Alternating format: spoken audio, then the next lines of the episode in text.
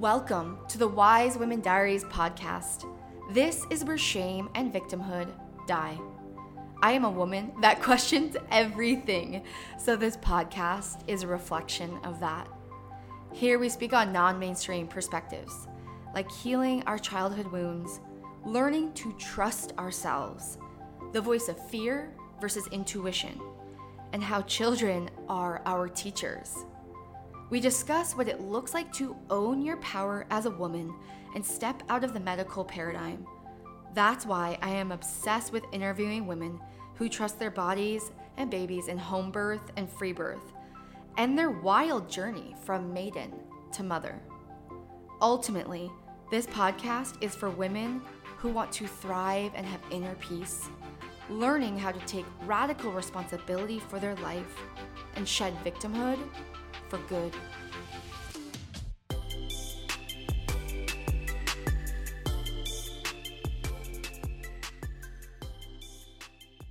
My name is uh, Stephanie Tovia. My story is actually kind of one of sadness and toxicity and like extreme self destruction. It's not something I like to harp about because it's been so long, but um, you know i've been through the wringer you know of of of, of mania extreme depression eating disorder pharmaceutical abuse um, drug abuse you know alcohol abuse i mean you name it like i i did that. So i have i have um, like a sweet spot in my heart for people who are really in a dark place. And so so much of my journey was about pulling myself out of this dark place and like what it took for me to do that. So I'm really, really passionate about what actually worked for me. So, like, I'm a projector and I'm a 3 5 projector. So, I'm supposed to go through the trials and errors. I'm supposed to go through the things. Um, I'm supposed to be able to, to recognize what's going on around me and whatnot. So, uh, you know, I sort of went on this like spiritual pipeline. I went through all the things and it really started with a couple a couple big heroes journeys where I was like, wow, I'm living in the wounded self. I'm forcing my life. I'm not living in alignment. I'm incredibly sick. Um, so it was sort of like a big wake up call. And then I started to get pregnant after, you know, 15 years of infertility. Something I, my infertility was just, it was there. It was a part of my life. It was a part of my identity. I didn't get my first uh, menstrual cycle until I was like 20 years old um, because I had an eating disorder in high school and I was like, uh, I was a varsity runner. So I was very, I was very thin, very fast. Um, uh, it was called ath- anorexia athletica, which is when it, coincides with like a, a competitive sport nature. So it was in my late 20s, you know, I was like 27 years old before I like started getting pregnant. I was like, oh my gosh, it was this weird, crazy psychological shift where I was like, okay, like the mother archetype was knocking on my door. I had been living in wounded, repressed, scary, dark, feminine maiden for so long. It was, I mean, I was a very dark, sad, broken person. Um, but when I started getting pregnant, it was this reorientation, a spiritual reorientation, where I was like, oh my gosh, like God wants me to be a mother.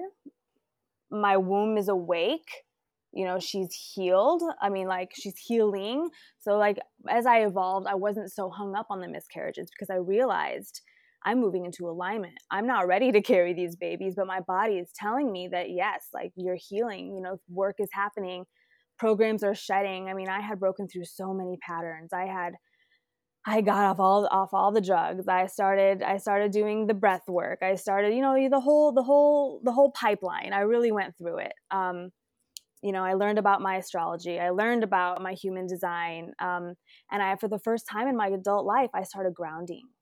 I started eating right. I started um, cutting out all the toxins out of my life. And it was this huge pivot point where my this kind of coincided with my husband's spiritual awakening too. We're very aligned. Okay you know we're living in toxicity. We're living in consumerism. We're living in in depletion mode you know we have no trajectory you know in this lifestyle that we're living right now like what are we going to do now we're being called to be parents we have to pivot and so um, we have family land that we are like so blessed to have and we took a we on a little acre that we were deeded you know we built these two little yurts out here in the woods um, right at the beginning of the pandemic too. The uh, the pandemic, pandemic, let's say that, took out our industry overnight. Our income went from zero, 100% to zero overnight. We didn't just lose like a little bit of income. We lost all of it, like screeching halt.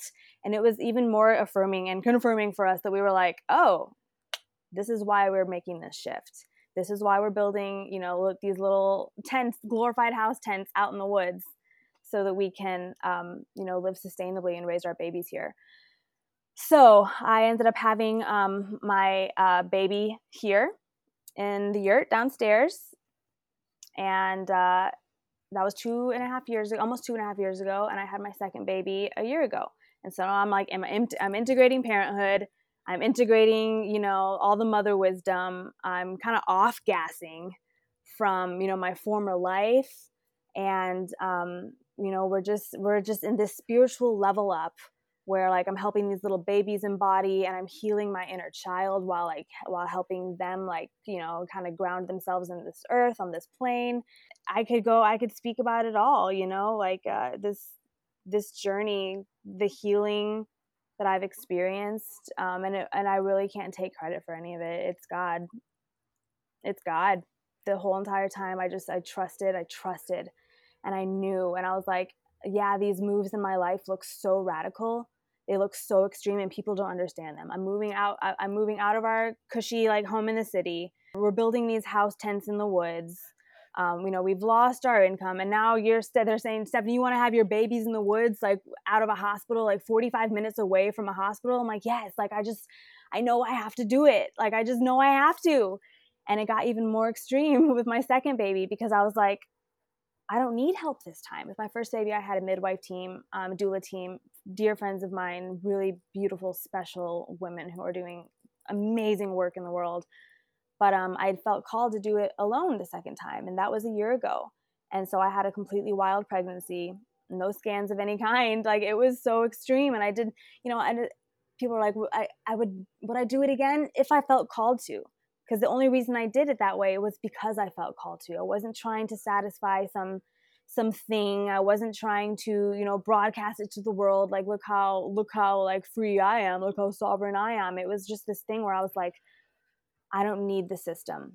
I all I need is my trust. All I need is that channel from me like to God and my body and my womb and like I'm going to be okay. We're going to be okay. And it was this just this radical profound primordial trust that I was like just sinking into my my my birthing animal body and like I just let her lead the way. And so this whole journey um has been just me gosh, all the glory goes to our feminine form, this body that I inhabit, female body that has taken me for such a ride. I'm honestly just trying to keep just trying to keep up. Like everything that I'm working on in my life is just trying to keep up and integrate like these these like feminine these feminine principles like and gosh mothers and women are just they've taught me so much like like they they handed me the torch really and like i'm just i'm just i'm just i'm just so humbled that this is where i am and that god has brought me here and it's crazy. That was so beautiful. So beautiful. I love how you summarized all of that I want to get into because you're going to explain how it, I mean, you already did, but how the entire journey was the journey of trust. So let's speak to those 15 years of quote unquote infertility, which we believe that it's not really, it's just the wisdom of your body. It's the wisdom of your soul. It's the wisdom of your baby souls, knowing what you need, knowing what they need let's take it back to those years to describe kind of like your inner world and how you were navigating that time in your life. Yeah, those during those times of all those miscarriages and trying to trying to look for answers, you know, I um, I had never come into alignment with my with my grown-up female body because I never had a regular cycle. I had by the time I mean even as like a 27, I'm 34, almost I'm 33 now, but even as like a as a young woman, I had only had a handful of cycles.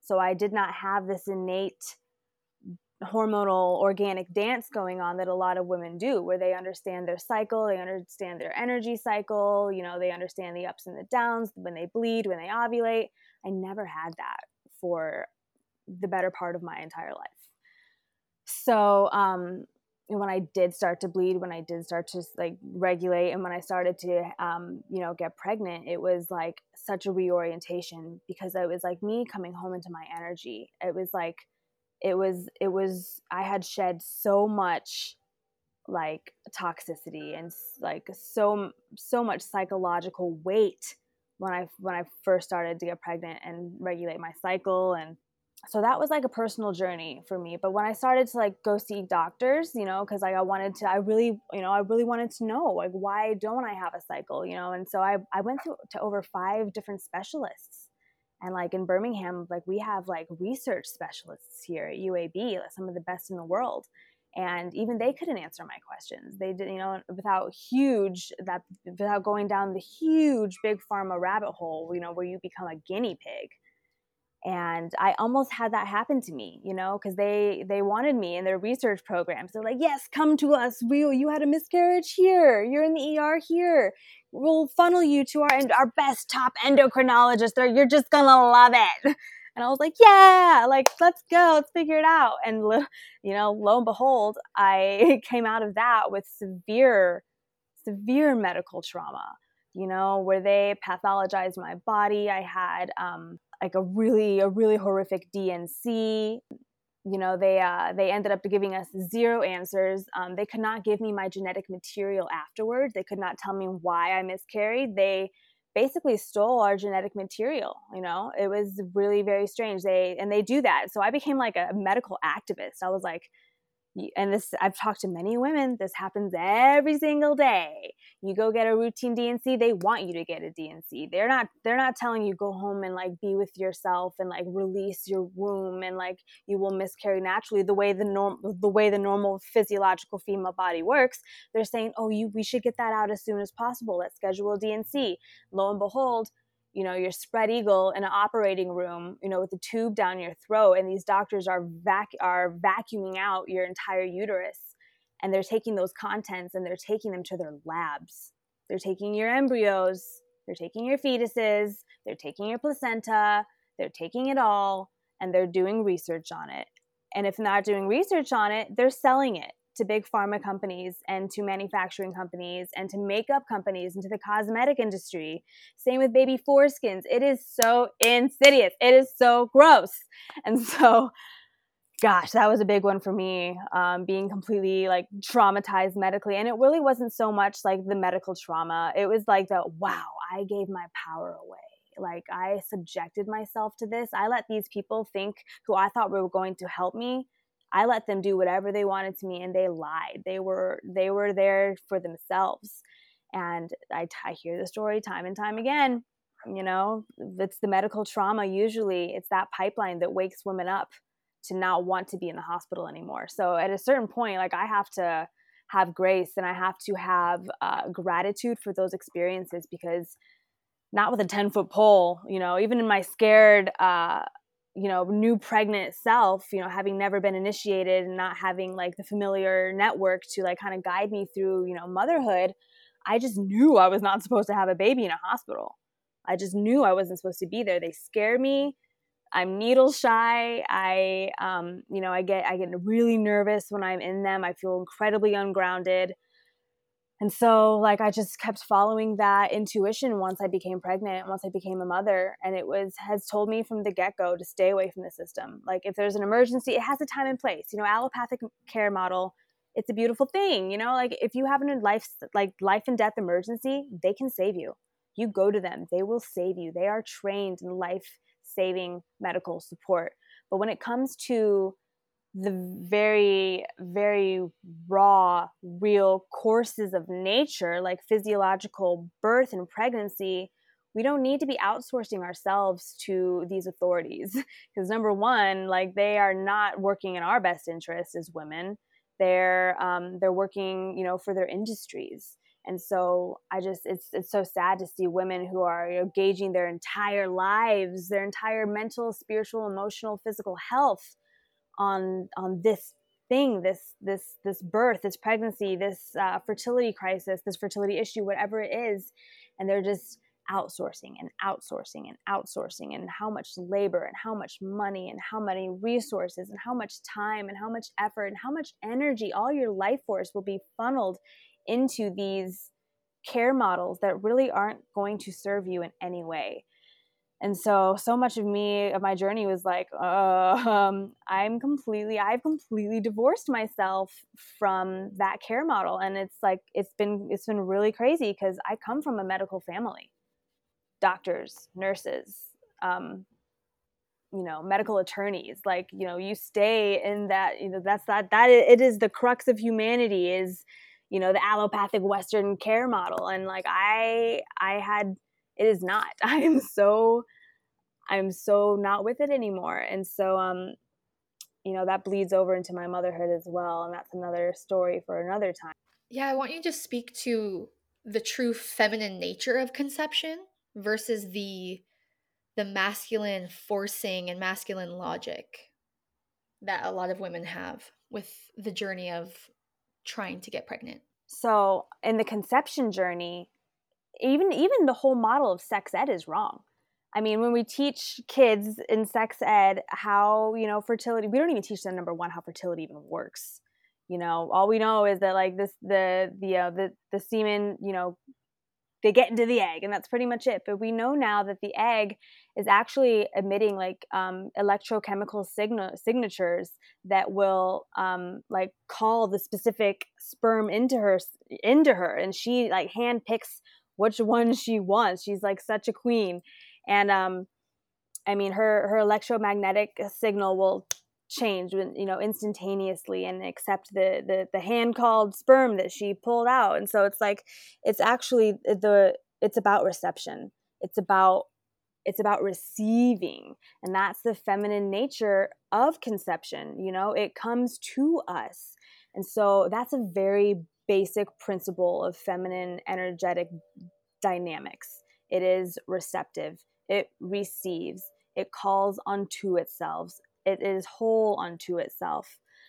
Um, and so, like, the fertility model these days is based in the masculine because you are forcing fertility you know um, and so many people are forcing it they're not they're not even giving consideration to the feminine principle of of conception you know like we're supposed to we're supposed to wait we're supposed to see what happens we're supposed to wait for the unfoldment um and so and that's the process of awakening to feminine healing because you know the hormonal matrix of the female is changing day to day hour to hour. So your epigenetic makeup is actually different from one day to the next. And so the more time that you actually like let pass organically without forcing, you know, um, a forced pregnancy, a chemical pregnancy, an organic pregnancy, you're actually you're you're actually having like an evolutionary step up.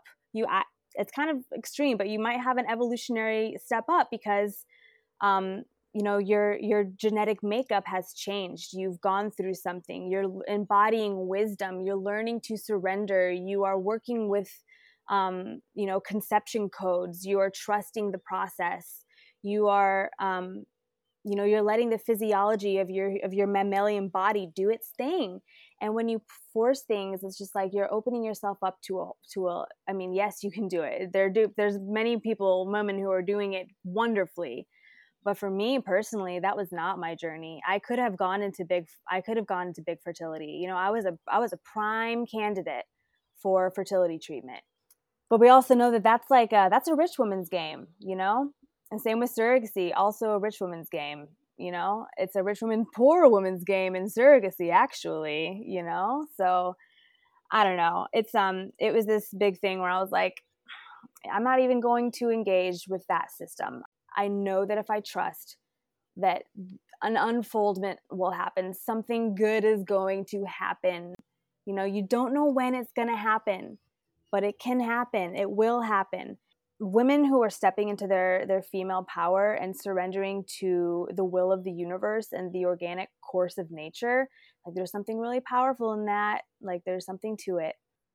Yeah, I want to say I want to say something about receiving because I feel this so deeply with not getting pregnant for almost a decade. If I got pregnant almost a decade ago, I would be car- I would have carried on all of my generational trauma, all of my generational limiting beliefs. All of it. I would have conceived a baby under forceful masculine energy, control, not trust.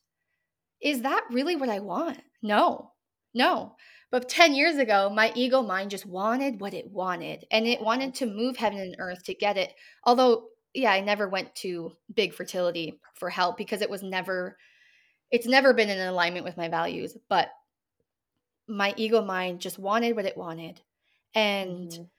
thank God I didn't get what I wanted. And God was looking out for me. My own soul was looking out for me. My baby souls were looking out for me. But my baby souls have been curating their mother to be the woman they need.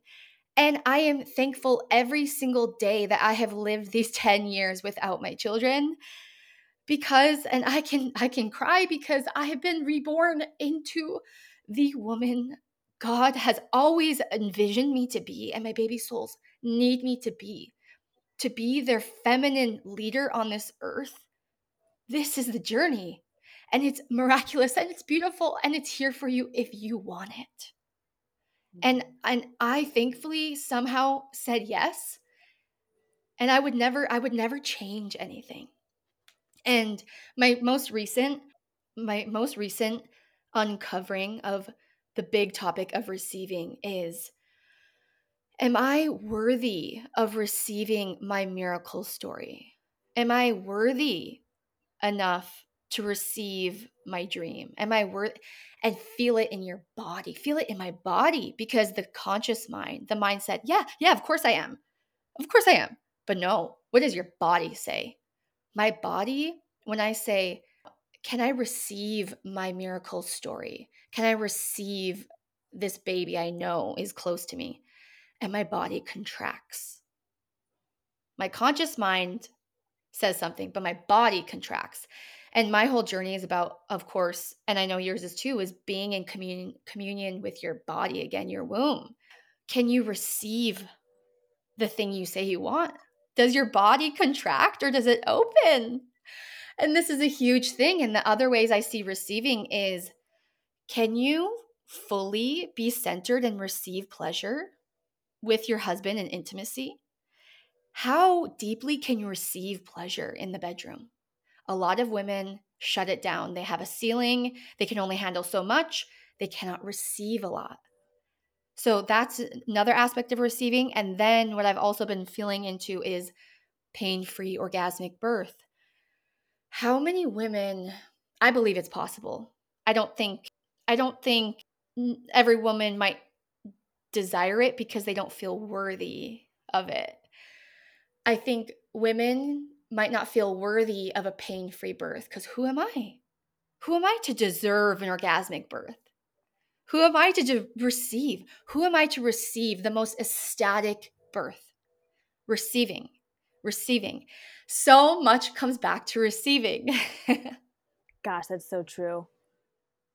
And like making, gosh, we have, and as the as feminine vessels, like it is our bodies like that is where the wisdom is our brain is just our brain and so like we have to sink into our mammalian body you know and our on our wombs and our ability our, our conception space when you say like make room it really that is it that is the crux of it because that is how i got my babies here i cleared my system all the toxicity all the addictions all the traumas all those infinite loops. I closed them. Those karmic debt cycles that I was carrying around and around and around and around, I ended them. I closed them. I healed my nervous system. I, I, I, I sat on the earth. My, I sat my bare butt on the ground on the earth for hours just just attuning myself to nature just attuning myself to earth's frequency and believing that my womb was healed and like that it was worthy of doing this of what it's designed to do you know it's not like we, we're it's not like we're asking for anything big we're literally asking to do what we were designed to do. And, and the reason why it's such a problem these days fertility is such a crisis for so many of us is because of the toxicity. It's because of our genetic inheritance. It's because we are not closing those loops. It's because I mean, we, we can get into the EMFs and the and the and the the the petrochemicals and like you know our that and the entire lifestyle and um, gosh, so much of it is about cleaning up your system, getting remineralized, drinking proper water, making sure you're getting sunshine. And like so much of it really is quantum health. So like, you know, I, I hear a lot of women in the spiritual spiritual circles getting lost in the the chakras and the crystals and the meditation. But at the end of the day, it's you and God and the earth. It's you and creation. It's you in your created form. It's you in the created world that you were put on and it's you and source, you know? All of it is extraneous fluff. It's fluff. And that's why like I had a I had a I mean I still love it. I love to dabble in astrology. I love numerology. I love looking at my chart. I love talking about it. I love human design. Let's read about all the gene keys.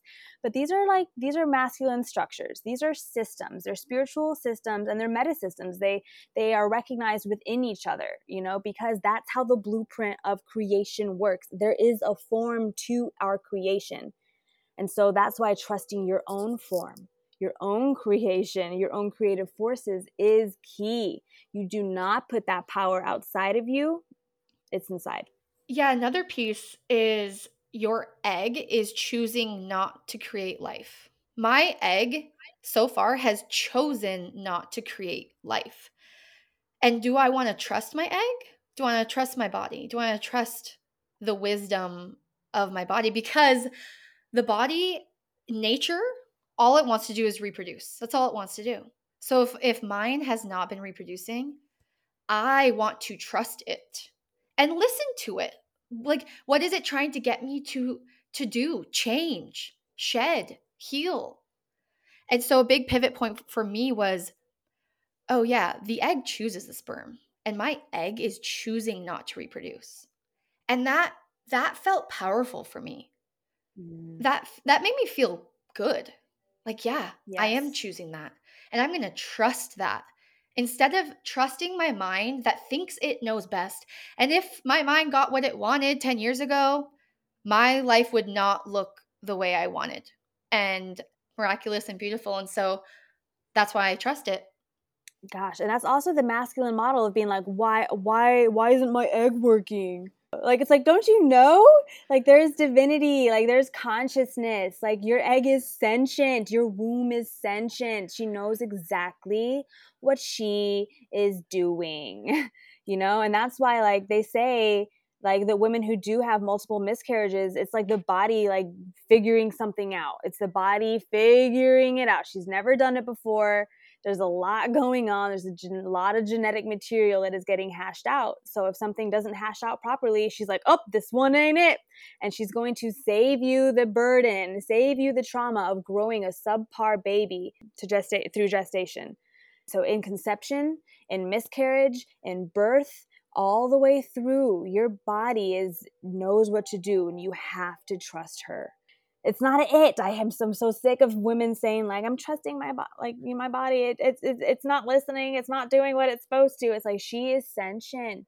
She is alive, and you you need to have a, that body dialogue with her, and especially as us women in, in our society, how were we raised? We were raised hating ourselves, hating ourselves you know i mean gosh the hate was so strong. That was like it was my only it was my identity. My self-hate was my identity. It was when i shed that one oh my gosh it was it it blew everything wide open for me because i realized like mm, the wisdom is already inside of me. I just have to listen. I have to get out of my mind. You have to control your thoughts.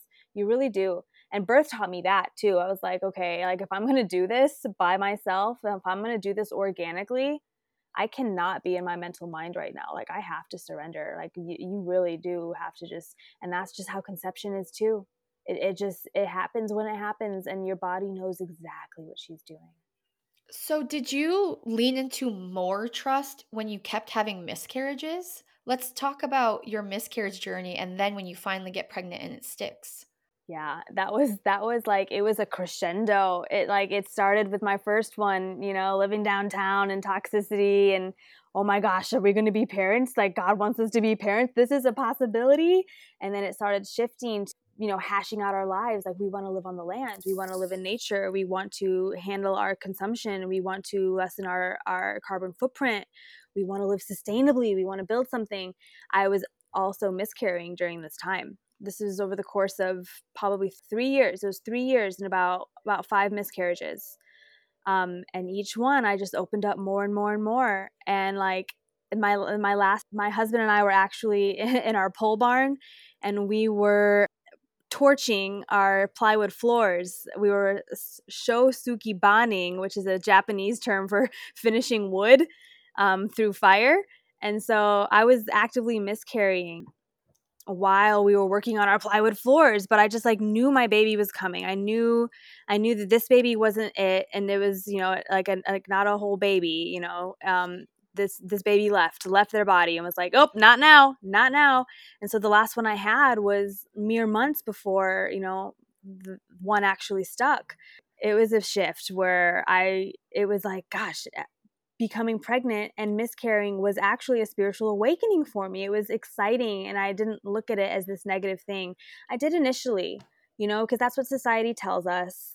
You know, that's what the programs tell us. That's what, you know, that's that's the human patterning of the whole thing, you know, like boo hoo, you know, we had a miscarriage, something's wrong with the body, blah blah blah. But now in our infinite wisdom of our bodies that we have tapped into, um, you know, miscarrying is just a part of it. It's a physiological process. Um, it is the it is it is it is one facet of the fertility journey that we are on as women. Um, it's not something to be feared. It's not something to be scared of. It's not something to energetically harp on, you know. And um, and we could go further with that like you know when i had these um these unassisted my unassisted birth we had to ask a lot of really hard questions like what if this baby comes out you know all maldeveloped because we haven't had the tests and the scans done? And that was also a big a big reckoning where we were like we are surrendering to the course of nature. We're surrendering to whatever happens. We'll deal with it you know but right now we're going to trust. Right now we're going to sit in faith Right now, we're going to trust the process. We're going to let the physiological acts unfurl and we're just going to observe. And that was um, so much of our journey. And so, yeah, our babies came out perfect and beautiful. And, um, you know, it was just, it was just amazing. The miscarriages over and over locked in a deeper level of trust so that when you were pregnant and birthing, that trust was locked in. Not to say fear didn't come up and more shedding had to be done. But every event led to a deeper unlocking of trust and it's an evolution. We don't arrive to this spot where boom, we trust one day and we never have to deal with this fear again and, and we just forever trust. No. It's an evolution. And and every day, you know, something might come up. Or every year a bigger shedding and a bigger unlocked unlocking and a deepening of trust occurs but it's for people who say yes to that evolution of trust. Yes. And because I said yes to that, like I was a completely different person from the beginning of those miscarriages to the end. I mean, I was I was a completely different person. And so my baby was born of this new person. My baby was not born of that old person, you know? And so like gosh, that happened for a reason. My child arrived fully loaded.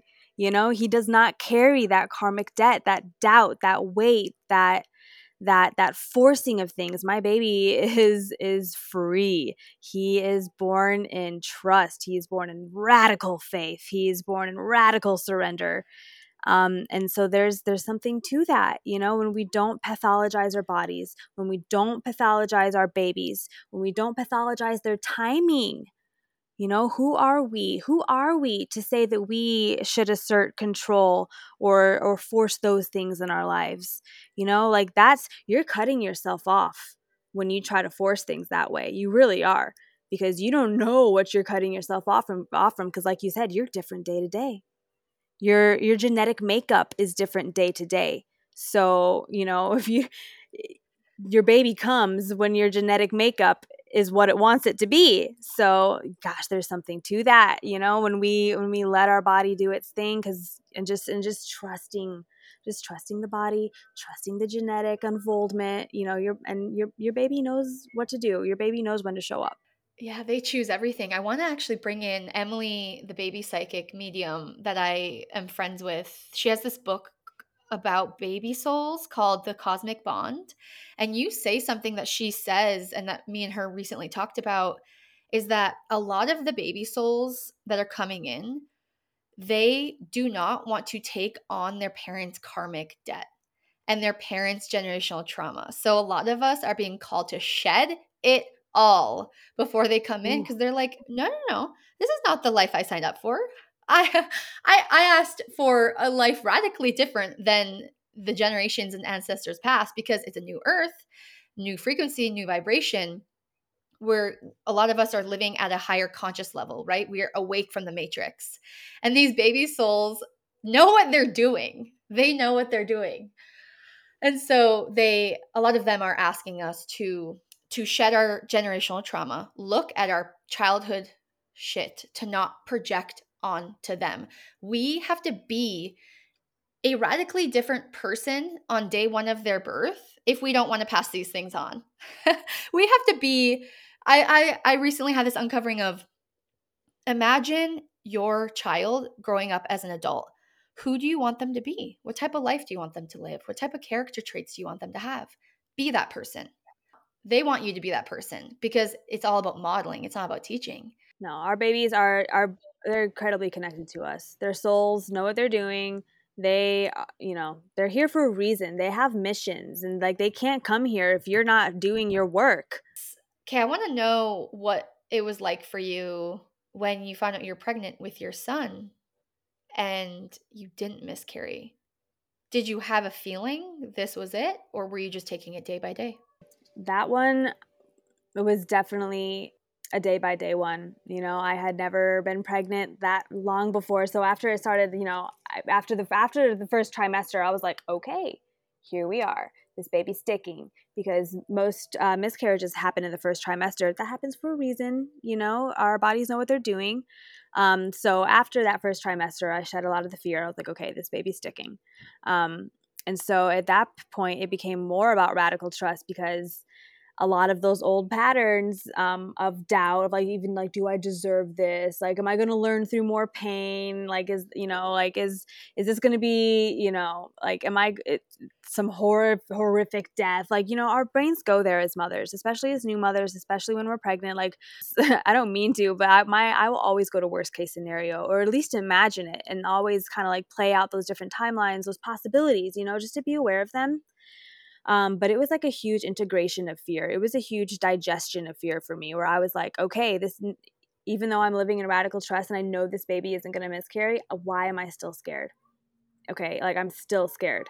Um, and even in the birth, I'm still scared. I, like, still, part of me does not believe that this baby's going to be here. A part of me does not believe that he's going to be here and he's going to be alive when he comes out. It was a huge thing for me. I was really hung up on it. And so a lot of my work with my first pregnancy was digesting that fear and sitting with it because it wasn't going anywhere. And it was valid because that's a real fear that, you know, that's a real fear. It's a real thing. Um, but uh, what freed me to do what I wanted to do, which is to birth in my power and birth in sovereignty and to not, you know, be overtaken by fear, was to literally just accept that that is a possibility. You know, it is a potential timeline um, but you know, just because these things happen doesn't mean they are going to happen. And that was like a big framework where I was like, okay, I'm I'm I'm I'm letting my ego run the show. And I was like, okay, eat all this fear.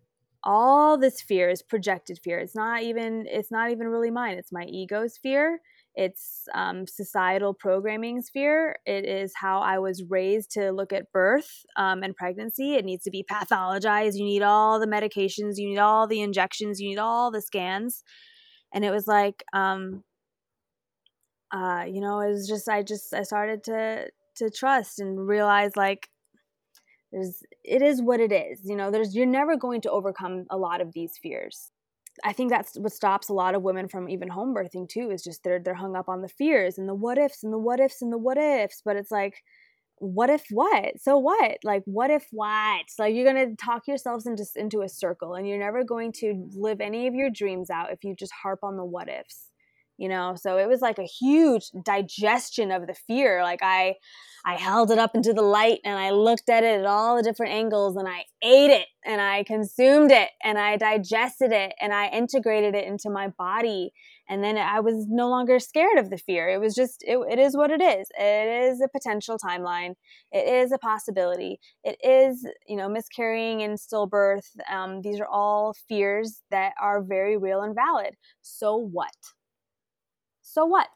Oh, what I what I heard when you were saying that is that when the fears first came up, it's so easy to be resistant to it because it's so uncomfortable. Fear is so uncomfortable to sit with. So a lot of people run away, shut it down, do an action out of fear to try to silence it, and you sat with it and got to a place of acceptance.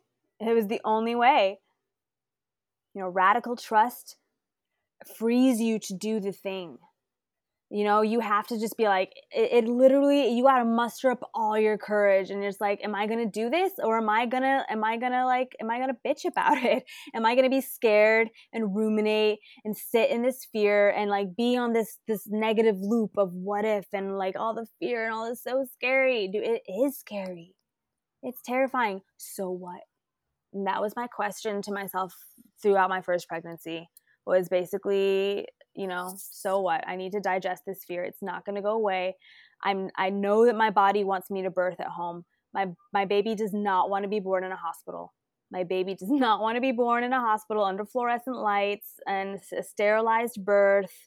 Um you know i couldn't i wasn't going to do the the injections. Like it just was not I, like that idea of birth to me was terrifying Oh, you made me remember the thought I had earlier of these bo- baby souls are also calling on these women that are hearing the feminine call to have babies in radical trust and peace at home because a lot of us were born in hospitals and and received hospital medical trauma as newborns and these baby yeah. souls are saying no I don't want what mm-hmm. you have I don't want what your grandmother has I want a peaceful birth in love and peace and trust at home where I was conceived. Yes.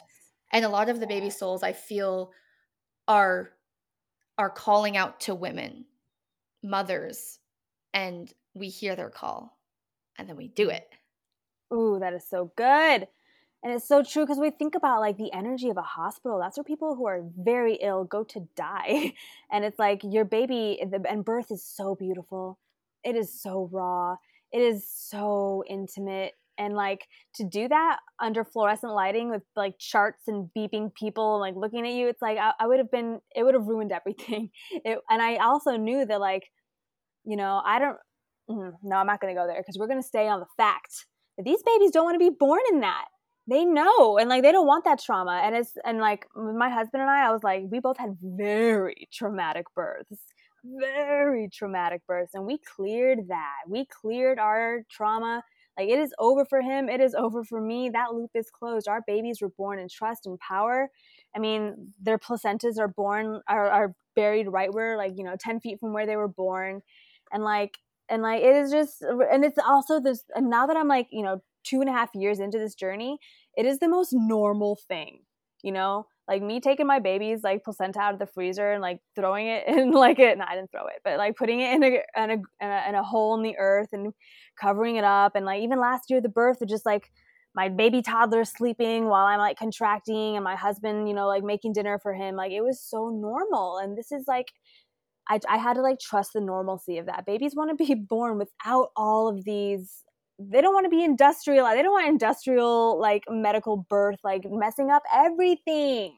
It really is so insidious. And i see a lot of the birth workers being like a satanic ritual abuse.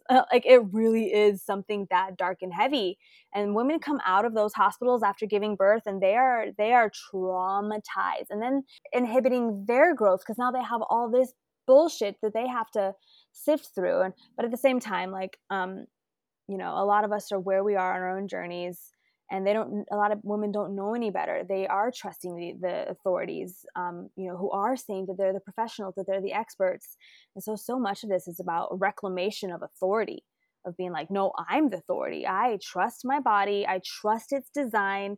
You don't tell me how to birth my baby. You don't tell me how my baby wants to be born. You don't tell me you know how my baby wants to be conceived. That is my journey that is for me to learn. And so like gosh it's just such a beautiful conversation because these babies they're coming fully loaded. And so that's why home birth is taking off. And that's why a lot of people are having a huge issue with it too. And it really triggers people for some women to birth in their power um, you know outside of out, out without you know without a medical lens like looking at them without you know medical observation. It is so radical to actually do that in this day and age but when we do that we're we're birthing our babies in a completely different energy a completely different energy. We're at home. There's no strangers around us. We're, we're trust. We're comfortable. And that's the most important thing because this all really goes back to the fact that we are, we're mammals. We need to birth in a calm, dark, quiet place. We need to feel safe in order for that cervix to open. There's a whole process that has to you know the whole hormone the hormonal matrix that has to unfold. Certain parameters need to be you know need to be in place for that unfoldment to happen. And that those parameters just aren't there in hospitals. So you know with routine um, medicalized birth it goes awry very quickly. It gets traumatic very quickly because it's going against the natural process. It's trying to force something um, and the body knows better. So she clams up you know she's like oh not safe. So she closes up and then before you know it they're pushing pitocin they're pushing chemicals and then before you know it your baby's bp is spiking um, or dipping you know and like because you've you've introduced something from outside you know um, an intervention that is completely unnatural to the process and you're derailing the process. So yeah it is um like I said, it's an awakening to the feminine process of of conception, of healing, um, of of birth. Like it really is just it's an unfoldment. It's um it's a process. You know, we don't we don't force. We don't try to um, interject our will upon the universe. Like we are here to receive what the universe is giving us. We're not here to go chase it and that's kind of just how the quantum makeup works. You know, we know now that how the quantum field works, like how you resonate is what you will attract. So if you are chasing something that seems so far away from you and all you're you're expending all your energy to get to this thing that's so far away from you, you're pushing it further and further away and you're and you're cutting yourself off from from the true from the true frequencies of of birth and conception because you know these are these are these are deeply you know genetically written codes that we cannot bypass. And when we try to bypass them in any capacity like it's to our detriment. Um so like yeah my journey was a huge a huge like awakening to surrender and being like i can't control this you know? Who am i to try to control this? I have to let it i have to let it go so like they couldn't explain why I was pregnant. They wanted to know how like when was the, the, the date of your last menstrual cycle because we needed to date, you know, my embryos. And that's usually what happens. Like, oh, I'm pregnant. And they're like, okay, when was the, the date of your last cycle? I could not tell them. I was like, I actually haven't had a cycle in years. And they were like, okay, that makes zero sense. So they don't know, they don't know when I, you know, I don't know when I was ovulating I, because I don't know when I bleed because of, you know, my cycle has been so, so off kilter. Um, my whole life, really, it's a huge karmic thing that I'm working through with my body is, is regulating my cycle. Um, and kind of normalizing that. But yeah, having two babies um, without ever having a cycle, like I, uh, I've only, like I said earlier, like I've only had a handful of cycles my whole life. And so like the last one that I had was like literally five years ago. You know, it took me a long time, you know, to to have babies. Um, but this whole time I was miscarrying, this whole time that I was, you know, birthing babies, I was having an irregular cycle. I was getting pregnant, not knowing when I was ovulating, not knowing when I was bleeding um, just a cycle all over the place. So medically, they could not explain what was going on, and they still, even like before my miscarriages, they could not explain what was going on with my cycle. So that was why most medical professionals were like, "You're never going to get pregnant. We have no idea what's going on here." Um, and so that was why I was sitting in that ferti- infertility story because I didn't have a cycle and no doctors knew how to explain it. So it was something that I had really just accepted. You know, I was I was never going to be a mother. You know, it didn't even make sense biologically because I don't have a cycle like a regular woman. Um, and so when I f- first started uh, getting pregnant, it was like, whoa, whoa, whoa, whoa, whoa, whoa, whoa, whoa, whoa. Now, like we don't even know, you know, when I'm. So I am ovulating. I'm not bleeding, but I'm ovulating. Something's going on here. So yeah. Yeah, let's hear about the surrender of both of your births. Let's hear that you know, I really want, like you said, like pain-free orgasmic birth. Like, uh, I, I, I wanted it so bad. I did the hypnobirthing. I did all the meditations. I had done all that prep work. I did all the energetic prep work for a pain-free birth, but that was not my journey. And that's still something I'm still unhashing is my karmic relationship with my body, who had who chose to give me the most excruciating births and labors that I think I honestly think um, my births uh, just they were they took me they took me somewhere else. And all the hundreds of hundreds of births that I have seen none of them reached the levels of desperation that I was reaching. And on, I had crazy back labor. Um, my babies were malpositioned so I'm, you know, I'm doing gymnastics, trying to move my babies around. I'm uh, back pain that just surged and surged and surged. I was in transition for like, gosh, I think it was like six hours, and that's like when most women are like, like vomiting and they just can't tap out. They're they're tapping out, and it's only you know for you know a brief time. I was there for like a quarter of a day, and my pregnant my my labors were just they were so they were they were so arduous.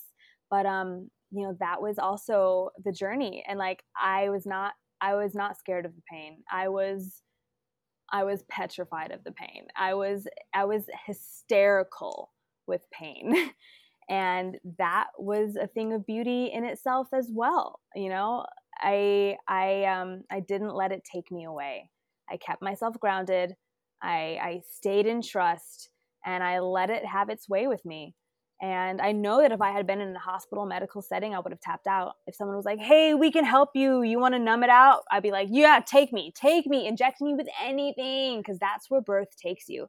It takes you to levels of desperation that you can't even fathom. So if you're not putting yourself in a safe container to have that kind of explosive, infinite experience, like you're going to you're going to you're going to try to give it to eh, whoever's closest to you you know? It sounds like a true underworld experience of your maiden dying to be saved and you feel like you're dying. That's the underworld. You wanted to be saved you know with with pain meds or whatever. No one's coming to save you. And that's the beautiful part about sovereign birth. No matter where it takes you no one's coming for you. It's you and your baby and God. And that is a huge point, you know? It's like, okay, now I'm not scared. I'm not scared to, to do this. Yeah, the pain is petrifying. Yeah, it's paralyzing, but I'm not, I'm not, I'm, st- I'm still trusting. I'm still holding on. And I refuse to give up because I just know that this is the way. And so, like, that was like a big eye opening thing for me where I was like, okay, my body took me to the depths. She was like, it was so hard for her to release this baby. It was so hard for her to get this baby out. And and I just I I, I trusted her though. Like you know, we know that the body and like if just the way birth works, we know if it were to get to that point, fetal ejection reflex, and the baby will come out when it's time to come out. My babies came out perfectly. They came out completely in different ways. Um, but yeah, both times underworld experience for sure. I thought I was dying you know i thought i was dying and i and there was came to a point where i was ready for death. And when with with birth with sovereign birth and and honestly with any birth hospital birth surgical birth home birth free birth death is crouching in the corner. Over there shrouded like a grim reaper sitting in the corner. He's not going anywhere. You just have to make peace with the fact that death is crouching in the corner and, you know, if you don't make peace with that, things can go awry. So that's why, like, birth is death. and I was not I was not going to lose myself in the death because I knew I knew it was birth you know? Like it's just this whole this beautiful hormonal energetic dance between life and death that birth takes you on. And I really wanted it to be organic. I really wanted to surrender to the to the course of nature. I, I trusted my body I knew it was going to be hard for her even the second time but I knew that we could do it um, so the first time having those women next to me those birth workers gosh just being an empathic, open person, um, especially when when we're when we're, um, we're birthing, we're just blasted open energetically. We can feel everything around us. Um, you can feel the thoughts of anyone who's in the room. And I knew that those women believed in me. In my first birth, I had not been initiated. I was not ready for the pain. I was not. I was. I was so scared, so ungrounded. The pain just lifted me. I was. I was gone. I was just. I don't know where I was, but I knew that those women believed in me and like as and it carried me it was such a gift that they that that, that gave me that um, i carried it into my second birth because i just i knew like it i knew i could do it and i embodied that belief and so no matter the, what the pain was no matter um, what my body was going through it felt like i was being deboned you know um, I, I i i trusted and my body my body did her work she did it just fine so then with your second baby, why did you choose not to have that support? What was that reasoning?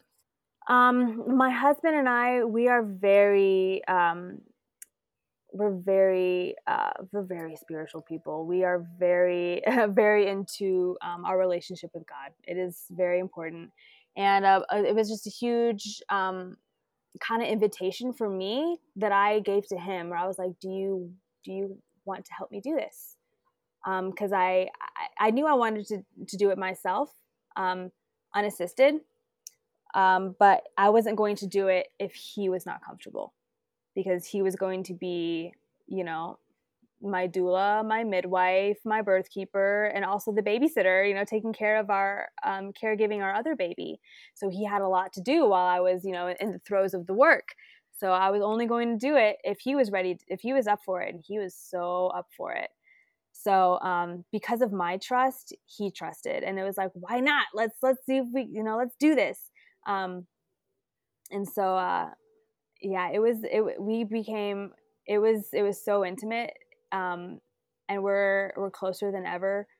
And it was just this beautiful thing that he and I got to experience together. And he and I are just um, we're very we're very we're watery open sensitive people and just even having anyone else's energy in our space would throw us off and throw me off. And because we live in a non-traditional home, you know, we live in a big one-roomed yurt. You know, we have two of them. You know, but um, uh, there was no extra like place to put our our birth worker and let them like go hang out in another room while I did my thing. They would have been in our space, and I just like really didn't didn't want someone in my space the entire time. And I know they didn't want to be in my space the entire time either. So um, you know, I just I felt called to do it alone. And so um, next time, um, I'll see how I feel because it was it was cool. I loved doing it alone, and I loved having help the first time. But um, you know, even at the end of the day, uh, it wasn't really that big of a difference because it, it, was all me. It was me and myself. No one could help me. My pain was so extreme. Um, the intensity of birth for me and my body was so extreme that no one could do anything for me. It was my journey. And so like, you know, people would just have been they would have been support. They would have been there to observe me um because that's how I birth anyways. Like I don't want I you know, don't want to be touched. I don't want to be looked at. I kind of just kind of like you need to hunker down and like, you know, white knuckle through it. That's kind of how how I do it. Just kind of left to left alone. And um I just didn't want to be observed. I didn't I didn't because I knew that no one was gonna no one was gonna be able to help me. And birth is just like death. You know, it's only you who's crossing over. It's only you who's going through it. And so like just as a naturally I'm kind of a private person, um, you know, these intense experiences are, are very personal to me. So I really wanted to have that intimacy. And I tell you what, in the darkness, with just my husband in front of me in silence and me like bringing up my brand new baby to my face like in the in the still darkness at 2 a.m and like bringing him to me and it was just me him and his daddy and me like sucking the amniotic fluid and like clearing his airways and kissing him awake. And it was just us three. I mean I will it was it was it was peak peak of my life. It was a peak life experience for me. And um, not saying that like having a birth worker there would have muddled that experience, but it would have brought in, um, you know, someone else's energy that I would have been able to feel. You know, something, someone else's energy that I would still have to, you know, process them being there, and they didn't need to be there. I didn't really need them, and so that was a big moment for me where I was like, I don't need them. You know, it would be nice for them to do all my laundry and to watch my baby and to bring me all, you know, the food and to tuck me in because that, you know, birth workers are they're doing amazing work. And yeah, I wanted that. I did want that. But it wasn't in our time frame just because of our, our living situation um, and having them in our energy the entire time. I just did not want that. So I was like, we're doing it alone. Let's do it. And we did it.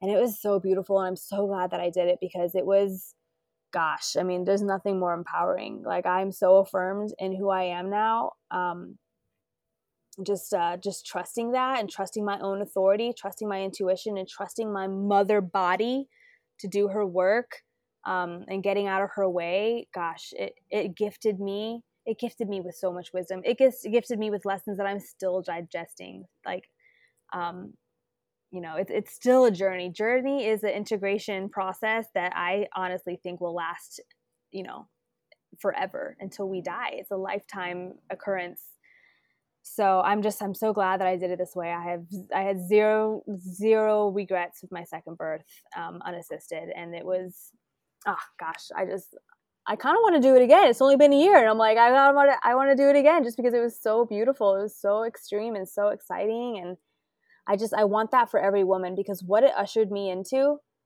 um, gosh, like the radical self authority. Um, I just I want that for for other women because it has moved me and my life and my family into such alignment because I know how to make decisions for us. I know how to carry um, you know our health. I know how to keep tabs on our nervous systems. I know how to I know how to manage all the things now. I in my new life as a mother and and I didn't have to really struggle to get here. And a lot of women do because of their birth trauma, which is why it's like so important that we talk about birth and we and we and we start normalizing sovereign birth because that is how women will arrive will arrive fully loaded into motherhood. Exactly because you didn't get saved in the under- underworld when you really wanted it you were able to reclaim yourself and be born into the mother.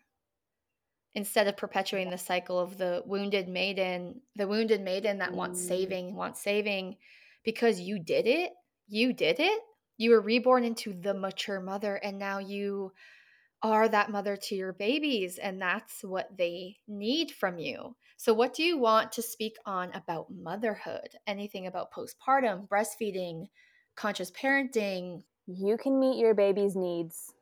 You know, if you can have those babies, if you can conceive those babies, if you can birth those babies, and you can have these children, whatever need comes up, you can meet it. I'm gifted with these these wonderful babies who are so healthy, so I haven't had to really navigate, um, you know, anything like that too serious. But um, my advice to women is that like the over the overwhelm is literally just sensory. Go go clear out your nervous system go take care of your energy and get back into it because you're the only one who who understands the energy of your child. You're the only one who can give them what they need you know and so gosh as a mother like we had to go down to like a one person income like i'm not working and you know our life looks radically different we're incredibly frugal so that i can stay at home with my children because I was, you know, I'm not to, no one else is going to do something for them that I can't do better. And so, why would I outsource anyone to take care of my children, to birth my children, to take care of my children, to do anything with my children if I can do it better? And so that's like a huge thing that I'm seeing right now in the in um, in our modern day mothering community is mothers feeling like they have to um, outsource childcare and you know leave the home and they they they they they can't take care of their babies that in the capacity that they want to because they feel like the world doesn't let them do that.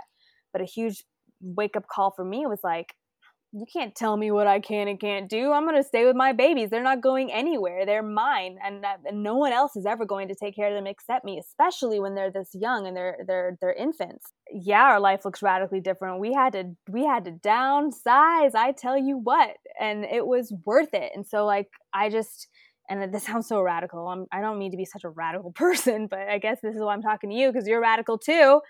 You're either sacrificing, you know, your mortgage or your car your car loan or all these payments or your bougie lifestyle you know that you have to keep up that you think you have to keep up or you're sacrificing your child's well-being you know?